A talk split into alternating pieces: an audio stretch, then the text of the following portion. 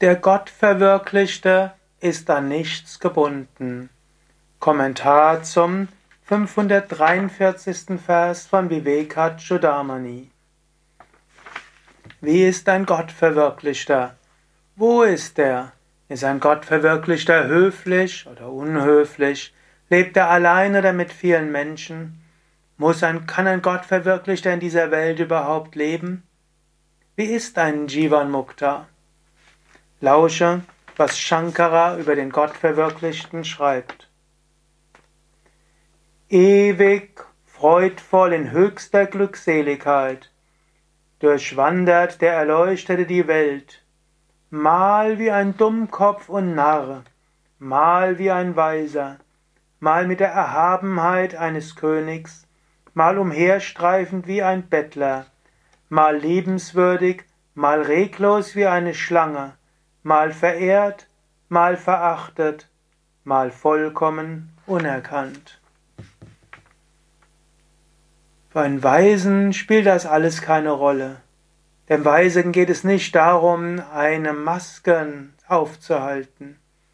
Der Weise folgt seinem Karma und er tut das, was aus dem inneren Impuls herauskommt. Er macht sich keine Sorgen um irgendetwas. Ich hatte ja das große Glück, mit einem großen Meister gelebt zu haben, der Same Vishnu Devananda. Auf eine gewisse Weise hat er all das hier verwirklicht. Same Vishnu strahlte eine große Freude aus.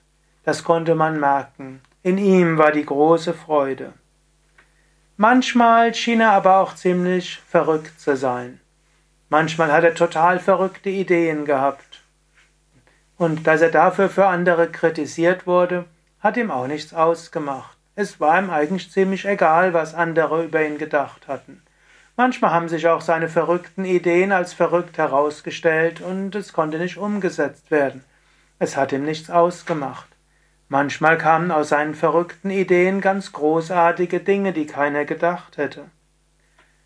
Manchmal war er aber auch sehr, sehr weise. Er konnte anderen verstehen. Er konnte mit großer Weisheit über die Schriften sprechen. Und so konnte man einen sehr großen Respekt vor ihm haben.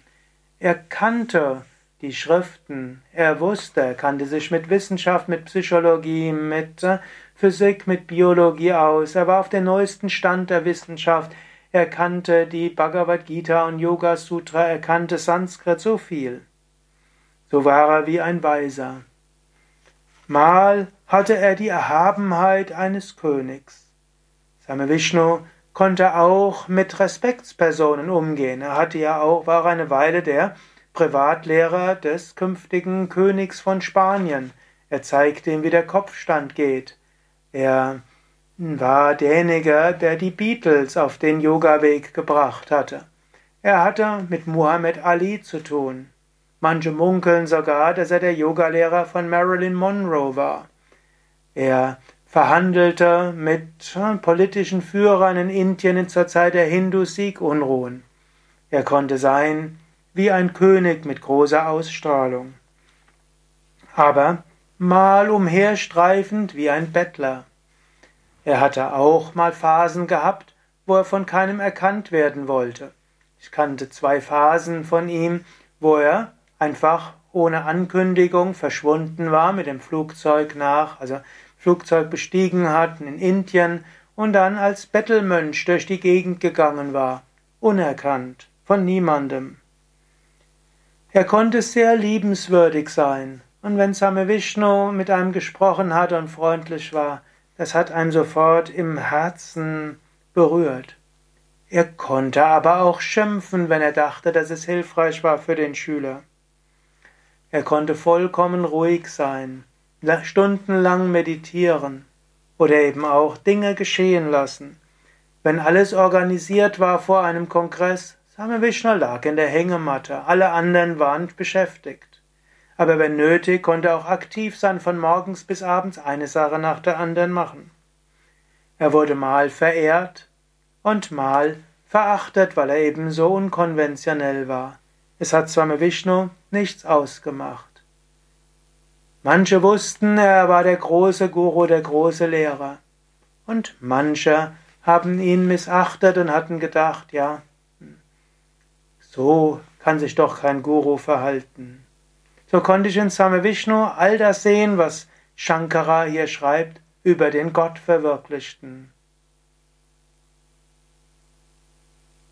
Noch einmal die Verse.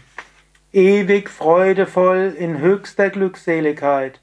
Durchwandert der Erleuchtete die Welt, mal wie ein Dummkopf, mal wie ein Narr, mal wie ein Weiser, mal mit der Erhabenheit eines Königs, mal umherstreifend wie ein Bettler, mal liebenswürdig, mal reglos wie eine Schlange, mal verehrt, mal verachtet, mal vollkommen unerkannt.